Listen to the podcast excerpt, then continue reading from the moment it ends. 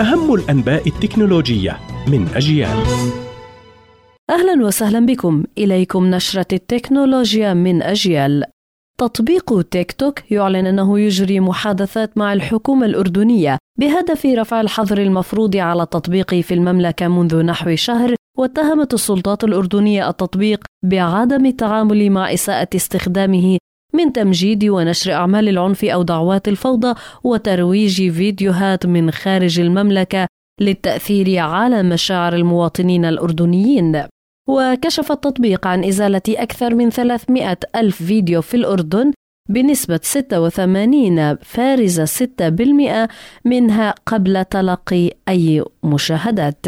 شركة آبل تعلن عن الجيل الثاني من مكبر الصوت الذكي هوم بود وبذات تصميم الجيل الأول مع مجموعة من التحسينات. ويدعم الجيل الجديد تقنية الصوت المكاني بحيث يستخدم للتحكم بالأجهزة المنزلية الذكية عن طريق توجيه الأوامر الصوتية إلى المساعد الذكي سيري. كما يوفر جودة عالية بفضل مكبر الصوت وفر العالي السرعة المصمم خصيصا للجهاز والمحرك القوي ومايكروفون مدمج ومجموعة من خمس سماعات عالية التردد. شركة ديب مايند التابعة لعملاقة التقنية الأمريكية جوجل ورائدة في أبحاث الذكاء الاصطناعي منذ نحو عقد من الزمن تعلن أنها قد تطلق منافسا لروبوت الدردشة ذائع الصيت شات جي بي تي قريبا ووعدت بأن يكون منتجها أكثر أمانا وكشفت أنها تفكر في إطلاق روبوت الدردشة الخاص بها المسمى سبيرو بإصداره التجريبي خلال عام 2023 شحنات الهواتف الذكية في جميع أنحاء العالم تنخفض بنسبة 11% على مدار العام الماضي إلى أقل من مليار وحدة ويشير تقرير لشركة كايل نيس.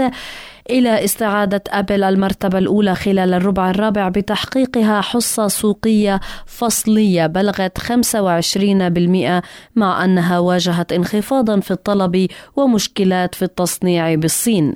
فيما أنهت سامسونج الأشهر الثلاثة الأخيرة من عام 2022 بالمرتبة الثانية بحصة سوقية بلغت 20% لكنها بقيت أكبر بائع للهواتف الذكية حسب أرقام العام بأكمله بأكمله كما احتفظت شركة شاومي الصينية بالمرتبة الثالثة مع أن حصتها انخفضت إلى 11% في الربع الرابع. تبعتها شركة أوبو وفيفو بحصة 10% و8% على التوالي.